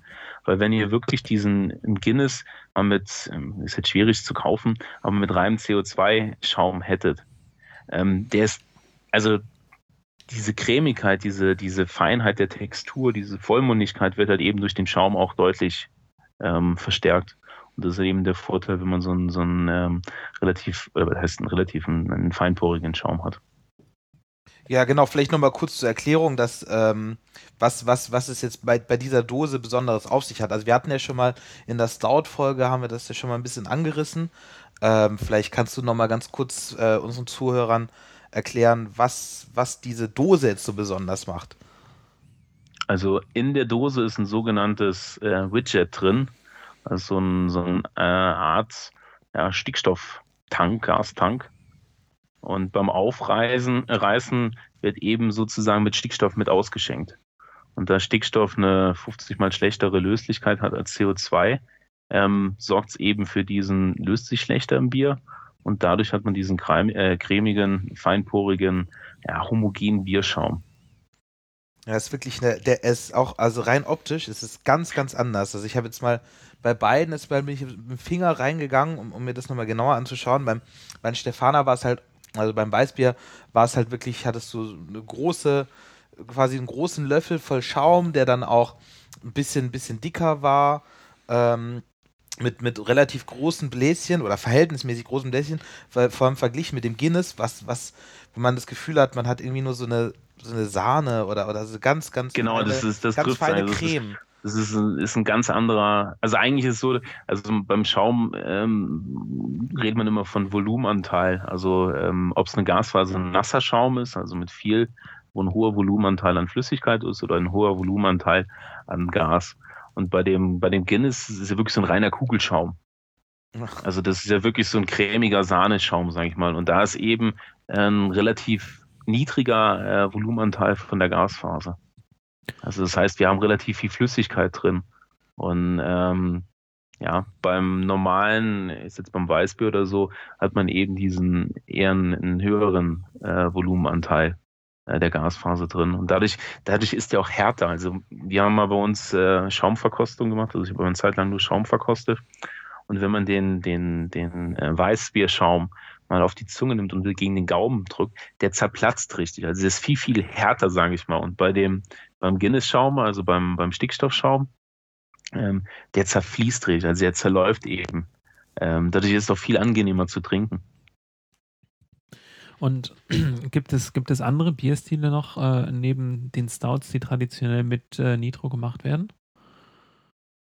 Äh, uh, ähm, also traditionell äh, war ich eben bei den, bei den Stouts, ob es jetzt noch andere, ähm, muss ich ganz ehrlich sagen, bin ich überfragt. Das weiß ich nicht. Genau. Habe ich auch noch nie gesehen, ehrlich gesagt. Also, aber könnte, könnte eigentlich auch interessant sein. Aber ich kenne es wirklich nur bei, bei sehr, bei wirklich tiefschwarzen Bieren. Ähm, also, also bei Stouts und Portern. Ja, also bei Stout Porter, aber ansonsten wird mir jetzt äh, eigentlich jetzt spontan nichts einfallen. Ich sehe nur, dass der eine oder andere eben damit rumexperimentiert. Aber ähm, traditionell wüsste ich eben auch nichts anderes. Ja. Nee, also. Also man sieht immer öfter äh, Nitro-Zapfhähne, also, also Biere, die, die mit, mit, mit eben mit Stickstoff gezapft werden. Ähm, und es ist eigentlich eine tolle Entwicklung, weil es ist, es ist total faszinierend und äh, ver verändert das Bier auch auf, also wirklich macht es einfach sehr Also interessant, ist, interessant ist, wenn man mal ein Bier verkostet, was mit Stickstoff und das andere mit normal CO2. Weil, ähm, also ich habe mal bei meinen Versuchen haben wir auch eben Bier hergestellt, also normales Pilz mit Stickstoff, das funktioniert auch einwandfrei. Hm. Ähm, und das Bier schmeckt ganz anders. Also wie gesagt, das ist, ist halt wirklich einen großen Effekt eben auf die Sensorik des Bieres. Und vor allen Dingen, also ich, vom Geruch her ist es extrem intensiv und der Stickstoff äh, bringt sicherlich seinen Teil dazu bei. Ja, ja. Wobei natürlich durch den Stickstoff, also wenn man vom Geruch ausgeht, ähm, also die Intensität kommt eher wahrscheinlich durch die, durch diesen, durch den hohen Flüssigkeitsanteil, den man hat. Also wenn man einen sehr nassen Schaum hat. Weil der Stickstoff eigentlich ist die Diffusion, also die Ausgasung eigentlich reduziert, mhm. weil ähm, in der Luft sind ja auch 78 Prozent Stickstoff drin, dementsprechend gast da eher weniger aus.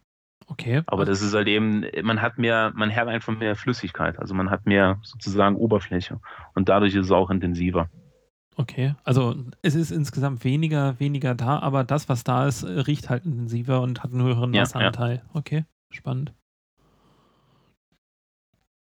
Also das kann man auch sehr schön, wir mal haben wir so Übergänge gemessen, eben von den unterschiedlichen Schäumen und das eben bei Stickstoff hat man deutlich höhere Konzentration, also wie du sagst, intensiver, weil eben einfach mehr, mehr Flüssigkeit drin ist. Also man hat einfach vom, vom, ja, von der Oberfläche, vom Flüssigkeitsanteil ist man deutlich äh, höher als beim normalen CO2-Schaum. Mhm. Okay. Und welche, welche Dinge erwarten uns jetzt in Bezug auf Schaum eben noch in der, in der Zukunft? Also gibt es da jetzt irgendeinen Trend, den man eben mit, mit sieht oder Innovationen, die, die da sind? Also, äh, wie gesagt, ähm, was, was kommen wird, ist eben, dass man vielleicht seinen Schaum ähm, ja, eine bestimmte Textur erstellen kann. Also wir haben selber mal Versuche gemacht, dass man bestimmte das sind dann Proteinfraktionen, die aber aus dem Bier gewonnen sind. Also die sind äh, wirklich sehr, sehr, sind, wären sogar reinheitsgeburtskonform, wenn man das so machen würde. Und damit kann man dann wirklich die Textur des Schaumes, ohne irgendwie das Gas zu ändern, mit beeinflussen. Und also das ist natürlich man jetzt, ob man jetzt festen Schaum oder ein bisschen weicheren Schaum haben möchte, genau. könnte man dadurch Exakt. dann einpendeln. Oh. Genau. Und ähm, natürlich ist eben noch diese Schaumstabilität, dass man wirklich einen stabilen Schaum hat. Ähm, das ist immer noch ein Thema. Also es wird, wird glaube ich, den Brauern auch in Deutschland auf jeden Fall äh, noch Jahr, hoffentlich Jahrhunderte lang interessieren. Also da gibt es viele und es ist so, ähm, das, das, äh, es gibt ja auch ähm, ja, Mittel, die man einsetzen kann, jetzt zum Beispiel bei äh, Propylenglycolalginat, PGA. Sagt euch vielleicht was? Nee, das, das habe ich tatsächlich noch nie gehört. ja, ja, genau. Und das ist zum Beispiel, also das, äh, das sind eigentlich die schönsten Schäume, die man machen kann, weil das wirklich auch so ein ganz feinporiger, auch ohne Stickstoff, wird das wirklich ein ganz feinporiger, cremiger Schaum. Und natürlich ähm, kann man eben auch über bestimmte Mittel, äh, die in Deutschland nicht erlaubt sind, am Reinheitsgebot, kann man natürlich dann auch seinen Schaum modifizieren. Wird das ander anderswo eingesetzt, dieses, dieses Mittel jetzt zum Beispiel? Also ähm, bei Stout-Bieren wird es, also in England wird es schon häufig eingesetzt, ja. ja. Ich bin da ja immer schmerzfrei. Ich finde, also ich, mich interessiert das. Also ähm, würde würd das auch gerne ausprobieren. Ähm, vielleicht ja. hast du noch ein paar andere Tipps. Was, was kann man denn machen? Also abgesehen von äh, der, der guten Reinigung und dem Nachspülen von, von den, der Reinigungsmittel, was, was kann man denn machen, wenn man jetzt als Hobbybrauer zum Beispiel ein bisschen Schaumprobleme hat? Das heißt, also kein Schaum also fällt schnell zusammen. Meistens ist es so, ähm, also ein großer Störfaktor oder ein großes Problem ist immer die Hefe gesund. Also wie gut meine, wie zufrieden meine Hefe ist, weil die, wenn die Hefe autolysiert, also ähm, ja, sozusagen ja, stirbt und dann Autolyse macht, dann äh, gibt es bestimmte Proteinasen, die ins Bier äh, freigegeben werden, also freigesetzt werden, und die sind sehr schaumnegativ. Also gibt es so eine Proteinase A, heißt die, die ist substratspezifisch auf eines der wichtigsten Schaumproteine. Und dementsprechend muss ich mal schauen, dass meine Hefe wirklich vital und gesund ist. Also auch als kleiner, also unsere Lehrlinge, wir bilden auch hier aus, wenn die zu Hause brauen, ich sage immer, äh, ein Mikroskop kann man, kann sich auch ein Heimbrauer kaufen. Und mal zu schauen, ja, Methylen Blau, wie viel Leben, wie viel Tote habe ich. Ähm, man kann auch mal gucken, ob man so ein Schnellgärverfahren macht, zu schauen, wie vital meine Hefe ist. Also die Hefe ist schon, ähm, macht am meisten kaputt. Mhm. Und ähm, ansonsten, ähm, Hopfen ist eigentlich auch sehr, sehr schaumpositiv. Also die Isoalversäurung, ähm, die stabilisieren schon meinen mein Schaum deutlich. Also dementsprechend kann ich auch einfach ein bisschen, viel hilft viel, so ein alte Brauermotto, kann ich einfach ein bisschen mehr Hopfen zugeben, dann habe ich auch schon eine Verbesserung. Und an der Schaumstabilität mit, also meines mit Schaums. So, mit so Rohfrucht aus, also viele, viele sagen so als Geheimtipp so ein bisschen, bisschen Haferflocken oder. Ja, genau. Also das ist, das ist, also man, man kann alles, was ähm, ja sozusagen die Viskosität ein wenig erhöht. Ähm, das verringert dann die Drainage, also beim, beim Schaumzerfall sozusagen das Abfließen von der Flüssigkeit aus der Schaumlamelle. Und dadurch erhöhe ich meine Viskosität, deswegen fließt es langsamer und dadurch ist mein Schaum auch stabiler. Und meistens ist so, dass die Rohfrucht ähm, eben auch neue Proteine oder andere Proteine zugeben, also freisetzen sozusagen. Also und dadurch hat man da auch eine Schaumstabilisierung. Oder beispielsweise eben solche Zusätze wie Caraform beispielsweise. Das ist ja eben. Genau, genau. Das sind das, wie gesagt, es gibt, es gibt eine Vielzahl von Verbindungen. Das ist meistens so, äh, man sagt dann, die Proteine sind das Rückgrat des Schaumes. Also Proteine sind eigentlich die wichtigsten, die wichtigsten Schaumstabilisatoren. Und dann gibt es noch andere Sachen, wie zum Beispiel Melanogene, also aus der Maillard-Reaktion Vorgang, die erhöhen auch die Schaumstabilität. Und das wird zum Beispiel den Caraformus ein bisschen dunkleres Malz, sage ich mal, und hat eben auch einen positiven Effekt. Also da gibt es sehr schöne, sehr schöne Arbeiten, die sich mit ähm, den Einfluss von unterschiedlichen äh, Malzsorten auf den Bierschaum auseinandergesetzt haben. Also zum Beispiel Spitzmalz ist genauso eine Sache. Also wo noch relativ ähm, viel höher molekulare Stoffe drin sind, ist eigentlich immer schaumpositiv. Interessant. Ähm, Aber du meintest ja gerade, auch Hopfen wäre ein sehr guter Einflussfaktor äh, auf, den, äh, auf die Schaumstabilität. Ähm, ja. Wir haben hier nämlich auch ein sehr, sehr schönes IPA da, was, ich, was, was mich hier die ganze Zeit schon anlacht. Ähm, von also wir trinken jetzt. Ja, ich, ich habe jetzt so viel gequatscht, ich habe jetzt ganz vergessen zu trinken. Ach so. musste fünchen, ja, ja, jetzt muss ich mal kurz ans Verdursten. Ja, ja, mach mal, wir machen hier der Machen wir mal die Biere auf, oder? Ja, das andere, genau. Wir, wir, stellen mal vor, also wir haben ähm, jetzt das äh, Crew von Crew Republic, das Drunken Sailor IPA. Crew Republic, eine, eine Münchner Craftbeer-Brauerei, die auch schon äh, seit ein paar Jahren auf dem Markt ist und war so auch für mich so eins der ersten Craft-Biere, was ich, was ich damals kaufen konnte. Die Biere von, von Crew Republic. Drunken Sailor ist ihr IPA, hat 6,4% und äh, 58 Bittereinheiten. Ähm, und ja, genau. der Hopfen, Schaum. Herkules, Citra, als auch Cascade und Simcoe. Mit äh, Pilsener, Münchner und Karamalzen gemacht. Äh, gucken wir erstmal auf den Schaum. Ja. Ja, das ist das Wichtigste zuerst. Ja. so, ich gehe jetzt, ich gehe jetzt, ich habe jetzt einfach vorgenommen, ich gehe jetzt einfach bei jedem Bier mit dem Finger rein. Mhm. Ähm, Stabil, Ja. relativ. Ja, ich würde sagen, mittelgroße Blasen. Ne? Irgendwie schon. Vielleicht, also was mich, ich, ich probiere den Schaum und was mir immer auffällt beim Schaum, der Schaum schmeckt bitterer als das, äh, als das, sehr- als das ganze Bier. Was, was ist denn die Erklärung dafür? Das ist, weil eben die Bittersäuren eben wichtiger Partner der Proteine sind und sich dadurch im Bier anreichern. Und deswegen ist der, der Schaum auch das bitterste am gesamten Bier. Also umso mehr Schaum ich jetzt zum Beispiel auf dem IPA habe, umso bitterer nehme ich das gesamte Getränk wahr. Genau. Also einfach, weil die Konzentration im Schaum höher ist als in dem, ja, in der Flüssigkeit, also im, im, im Bier. Und daran merkt man auch, dass die, die Bittersäuren natürlich auch einen Einfluss haben eben auf den Schaum, weil die sich eben anreichern. Ähm, vielleicht ein bisschen anderes Thema, aber es wird ja auch eben gesagt, wenn man zum Beispiel eben Biere nachher kalt stopft, ähm, dass man ein Kaltstopfen dann nachher ähm, erst nach der Gärung tun sollte. Ähm, ganz einfach deshalb, weil durch den Schaum, der sich dann eben auch bei der Vergärung letztlich eben auch äh, bilden, ähm, dann die, die, ähm, ja, letztlich die, die Stoffe aus dem Hopfen, die man ganz gerne haben möchte, letztlich eben die Öle, ähm, dann auch äh, verdampfen beziehungsweise aus dem, aus dem Bier Genau. rausgetrieben, äh, rausgegeben werden. Genau, das ist, was ich vorher gemeint hatte. In den, Im Schaum reichern sich eben auch bestimmte Stoffe an, wie zum Beispiel Linalol oder Geraniol. Mhm. Und wenn die jetzt im Schaum drin sind, auf meiner, in meinem Gärbottich, äh, in meinem Gärtank, ähm, und der zerplatzt, werden natürlich die ganzen Stoffe freigesetzt. Das heißt, ich habe eigentlich einen kontra, äh, kontraproduktiven Effekt, den ich mache. Also meiner Meinung nach ähm, während der Gärung, also wir stopfen alles in der Lagerung. Das ist eigentlich so ganz gute Sache. Ja, wobei es da ja auch ganz interessante Ansätze gibt, die jetzt äh, zum Beispiel, im, also bei den, bei den New England IPAs ganz wichtig sind, halt eben die Biotransformation des, äh, dieser von, Ach, das stimmt, von, ja, von ja. Geraniol Das, zu, zu Citranol zum Beispiel in der, inner, innerhalb der Gärung. Ähm, das stimmt, ja, ja.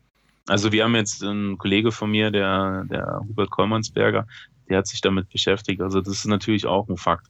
Man muss halt eben schauen, was, ähm, ja, wie sind, wie sind die Abnahmen und was will ich haben? Also das, das ist eben das Spannende an, an, am, am Bierbrauen, dass es nicht immer nur schwarz und weiß gibt, sondern es gibt halt eben auch irgendwelche Mitteldinge und es gibt keine, keine pauschale Antwort auf jede Frage.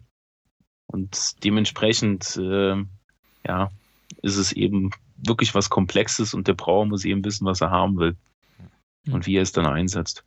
Wir, wir, wir haben ja jetzt ja so ein bisschen über Hefe geredet. Ähm, was, was ich dich unbedingt fragen wollte, was du zum Teil auch schon ein bisschen beantwortet hast, wenn man ähm, sich jetzt irgendwie mit Verkostungs ähm, beschäftigt und, und verschiedene Stilparameter äh, durchgeht, hat man halt einfach zum Beispiel BJCP sagt halt bei fast allen starken Bieren, das ist ein Imperial Stout oder ein äh, Double IPA oder sowas, dass äh, Schaumstabilität äh, kann man da ein bisschen verzeihen, weil halt eben bei starken Bieren der Schaum schneller zusammenfällt. Gibt es dafür eine wirklich eine logische Erklärung, dass es am Alkohol liegt? Ja, oder ganz, ja also Alkohol ist, man sagt so zwischen drei und fünf Prozent hat der äh, ähm, ist ähm, der optimale Bereich. Aber da gibt es auch ähm, unterschiedliche wissenschaftliche Meinungen. Aber es ist logisch, wenn ich mehr Alkohol drin habe, habe ich meistens ja schon eine höhere Stammwürze. Und eine höhere Stammwürze bedeutet immer für die Hefe schon mehr Stress. Also wenn man eine High-Quality-Probe macht, gibt man ja teilweise auch erhöhte Hefegaben und belüftet stärker, damit die Hefe das überhaupt übersteht. Und wenn meine Hefe gestresst ist, gesagt, dann geht ein Großteil oder ein höherer Anteil geht eben in diese Autolyse übrig, äh, über. Und dadurch habe ich mehr von diesen Proteinasen drin. Und das ist der Grund, warum, wenn ich ein, high, ein, ein höher alkoholhaltiges Bier mache, habe ich eh schon immer, ja, ich sag mal, so B-Modus wie bei Tetris. Also Mhm. da habe ich mir schon ein bisschen was verbaut für meinen Schaum. Aber im Prinzip äh, darf, man, darf man dann jetzt nicht alles verzeihen. Also manchmal hat man wirklich so ein, so ein Imperial Stout, was halt innerhalb von 10 Sekunden komplett ohne Schaum da liegt. Da kann man dann schon sagen, ähm, okay, das ist jetzt, liegt jetzt nicht am Na, Alkohol, verzeihen sollte man sondern es nicht. Also der, sondern- der Brauer weiß es ja. ja, also wenn ich theoretisch, jetzt zum theoretisch Beispiel geht es auch anders, ähm, ja. äh, wenn ich jetzt ein, ein, äh, ein hochalkoholhaltiges Bier herstelle, äh, dann kann ich natürlich über mein, ich sag mal, über mein Kochverfahren, über mein Meichen dafür sagen, dass eben ähm, dieses Defizit abgepuffert wird. Da kann ich eben zum Beispiel mit Caraform oder kann mit äh, Spitzmalz arbeiten.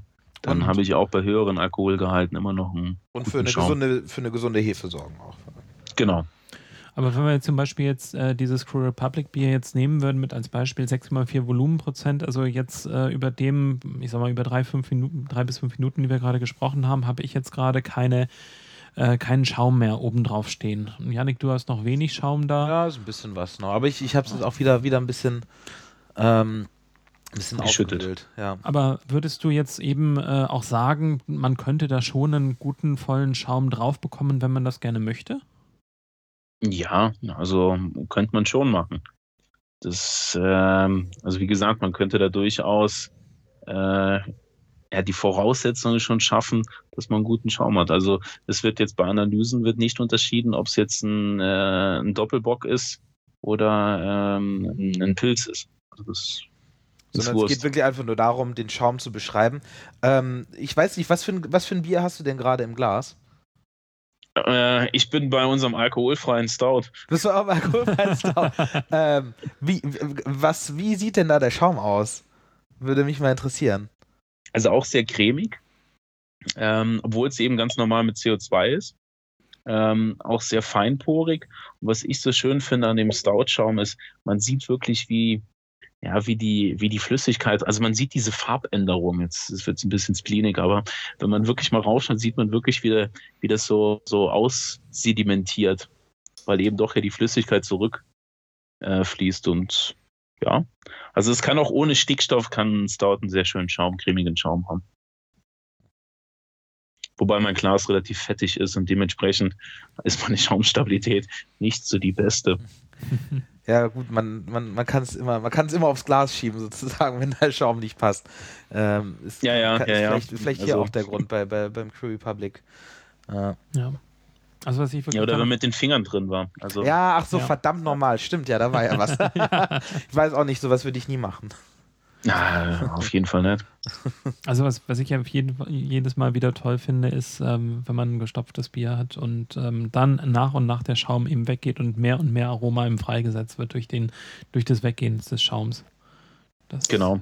Also es ist so, wenn man, wenn man Verkostung macht, sagt man eigentlich, man soll schaumfrei einschenken, damit eben möglichst viel von diesen Aromen freigesetzt wird. Weil eben der Schaum ansonsten ja eben das behindert. Aber ich finde es halt eben auch, wie du sagst, ich finde es schöner, wenn, wenn man wirklich merkt, dass wenn sich die Struktur, die Textur vom, vom Schaum ändert, dann wird halt eben nochmal was freigesetzt. Und das finde ich eigentlich, äh, ja, toll. Es ist ja auch immer ein bisschen Geschmackssache, wie man das mag. Also ich, eine Freundin von mir, die liebt absolut Bierschaum ähm, und dann gibt es halt eben andere, die legen da gar keinen Wert drauf. Und wir hatten es ja vorhin schon, hat es ja auch über Tschechien geredet. Das wollte ich auch noch sagen. Das ist ja auch ganz interessant. Da, da hat man nämlich in, in, traditionellen Kneipen hat man die Möglichkeit, sich ähm, zu entscheiden dafür, wie das Bier ähm, gezapft genau. werden soll. Gibt es halt irgendwie so ein Milchbier, das wäre dann ein, ein Glas nur mit Schaum. Dann äh, kann man halb halb, also halb Schaum, halb Bier. Äh, und dann, äh, das ist glaube ich so, so Split heißt das, also Mitte oder so. Ähm, oder ja, man ja. kann sich entscheiden, nur ein bisschen Schaum oder gar keinen Schaum. Ja, das ist äh, die Tschechen, also gibt es von, von Peter Koschin, heißt der. Der hat, äh, hat mal die Zapftechniken äh, der Tschechen untersucht und wie sich eben das auf die auf den, den Bierschaum auswirkt. Aber das, ist, wie du sagst, also deswegen ist ja das 7-Minuten-Pilz ein absoluter Schwachsinn. Ja, das auf jeden Weil Fall. Es hat halt vor allem ist, auch keine ist, Kohlensäure dann. Ja, das äh, Abgestandene, wo nur noch mal drauf gezapft worden ist, also schrecklich. Aber ähm, na, die Empfindung vom oder das, die Bewertung vom Bierschaum ist wirklich äh, sehr abhängig vom ja, Bewerter sozusagen. Also ich finde zum Beispiel diese, diese, diese Trinkerringe, sage ich dazu, ähm, dieses Lacing finde ich sehr, sehr schön. Also ich finde klasse. Ähm, ich weiß erstens, dass es ein sauberes Glas ist und zweitens finde ich cool, wenn ich sehen kann, ähm, oh, der trinkt relativ viel. Der hat nur drei Ringe dran, also trinkt dann die halbe, macht nur drei große Schluck, dann ist es weg. Also ich finde es schön, aber meine Freundin findet es eklig. Die denkt nur, das Glas ist dreckig, wobei es eigentlich ein Zeichen ist für ein sauberes Glas. also wenn, wenn, wenn du Ringe am, am Rand hast, sozusagen. Genau. Ja, verstehe. Genau, also das ist dieses, dieses Klingen, das Lacing, das Anhaften des Bierschaumes am Glas. Kann man, bei, beim, beim Wein gibt es ja irgendwie diesen Mythos, der wahrscheinlich auch nicht stimmt, dass umso länger sich, sich sowas hält an der Seite, ähm, umso mehr Alkohol hat das Ganze. Ist da, ist, da, ist da irgendwie was dran oder kann man das aufs Bier auch übertragen? Was kann man denn daraus lernen? Mm, Ja, also wenn man, wenn man sich, äh, also ich hätte fast gesagt, der Brauer sollte nicht nach, dem- nach dem Winzer schauen, aber das ist natürlich ein bisschen ähm, hart gesagt. Aber es gibt in der Champagnerforschung, also Champagner bildet auch Schaum aus, halt eben relativ instabilen Schaum. Da gibt's äh, schon ein paar Ansätze, wo die Brauer auch schon ähm, mal auf den Champagner gucken sollten. Eben ein schönes Beispiel sind diese Headkeeper äh. Ähm, auch beim Espresso-Schaum ist ja auch so ein, äh, da gibt es auch schon sehr, sehr viel. Also es gibt wirklich, ähm, man hat, man hat herausgefunden oder man, man weiß, dass eben der Espresso-Schaum eben äh, einen sehr starken Einfluss auf die Sensorik vom Espresso hat. Und dementsprechend sollte der Brauer eben, sag ich mal, hängt der Brauer da noch ein bisschen hinterher, dass er dem, dem, dem Bierschaum und der Einfluss auf die Sensorik ein bisschen, ja, wenig, äh, ja, wenig Potenzial beipflichtet. Wenn ich jetzt ein Bier zapfe über einen Zapfhahn, kann ich ja Bierschaum auch auf verschiedene Arten dann letztlich nachher ähm, erzeugen, indem ich dann halt äh, das Bier einfach weiter zapfe und äh, vielleicht einfach den, den Abstand dann nachher zum Bier nachher ähm, erhöhe, sodass jetzt eben das äh, Bier letztlich eben weiter reinplatscht quasi und dadurch Genau. eben Zau- Schaum erzeugt wird. Aber auf der anderen Seite kann ich eben genauso den Hahn ähm, nach hinten drücken und dadurch gibt es ja eben ja, Die Schaumtaste. Den, die Schaumtaste. Die Schaumtaste, die man natürlich nicht benutzt. Ja, ja, unter, unter Brauern, unter Brauern oder? Absolut verpönt. Ja, ja, das ist ganz, äh, ganz großes Thema. Hatte ich, hatte ich mit, mit, einem, mit einem befreundeten Brauer, der hat immer gesagt, nein, die Schaumtaste benutzen wir nicht. Wie funktioniert Ja, ja. die? Ja, das kann man schon machen. Wobei, wenn man die Schaumtaste benutzt, dann sieht man ja, das ist ja eher ein sehr, sehr flüssiger Schaum. Also es ist ja auch ein sehr nasser Schaum, weil der wird ja sozusagen, ähm, ja, das, komplett, äh, das komplette CO2 wird ja entbunden. Das ist eigentlich eine, eine äh, ja, ist eigentlich eher eine flüssige, also so eine, so eine Brühe, die ich da rein tropfe. Aber natürlich kann ich einen Einfluss nehmen auf den Schaum und auf die, seine Textur. Wie funktioniert die? Die, äh, die Schaumtaste, Ja. also der, der, oder wie? Ja, genau, die Schaumtaste. Ähm, also das ist eigentlich jetzt beim Kompensatorhahn, wo so ein, so ein Kompensatorkörper drin ist. Und dadurch erzeuge ich sozusagen eine, ja, eine turbulente Strömung. Dadurch entbindet sich sehr viel von meinem CO2 und ich habe eben, ähm, ja, es entsteht ein Schaum, sag ich mal. Einige, einige nennen die Schaumtaste auch Schummeltaste. Mit Sicherheit. Ja, also mein Kollege, der, der Herr Tippmann, ist unser, unser Tapping-Gott hier. Ähm, also, wenn der jemanden sieht, der die Schaumtaste benutzt, also wir haben bei uns auch eine eigene Bar, ähm, dann äh, glaube ich, äh, stirbt er innerlich zehn Tode. Der fliegt direkt Das raus. ist äh, ganz, ganz schrecklich, ganz, ganz schrecklich. Und ganz schlimm ist zum Beispiel, ähm, auch wenn man jetzt in so in, in Wirtschaften ist und die Leute zapfen vor und haben dann so ein Bierglas, wo nur Schaum drin ist, damit sie nachher auf das abgestandene Bier nochmal so Schaum drüber kippen. Also ich kann das, ist, auch nicht äh, sehen. Oder mit purer- einem Löffel habe ich auch schon gesehen. Bierfrevel. Das ist also ganz, Das ganz, ist ganz, ganz Sachen. schlimm. Solange keiner mit Milchaufschäumer reingeht.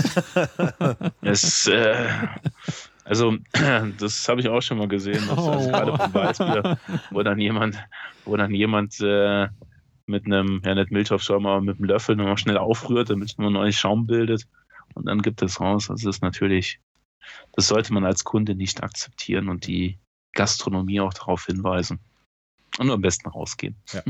Beste Worte zum Schließen des Podcasts. Das war Craft Beer und Fan- Friends Episode Nummer 14 mit Christoph Neugrodder zum Thema Bierschaum. Wir machen jetzt eine kleine Sommerpause ähm, und sind dann Mitte August wieder zurück und freuen uns, wenn ihr auch dann nächstes Mal wieder einschaltet. Wenn ihr Feedback habt an Feedback at craftbeer.works. und dann freuen wir uns auf das nächste Mal mit euch. Bis dann.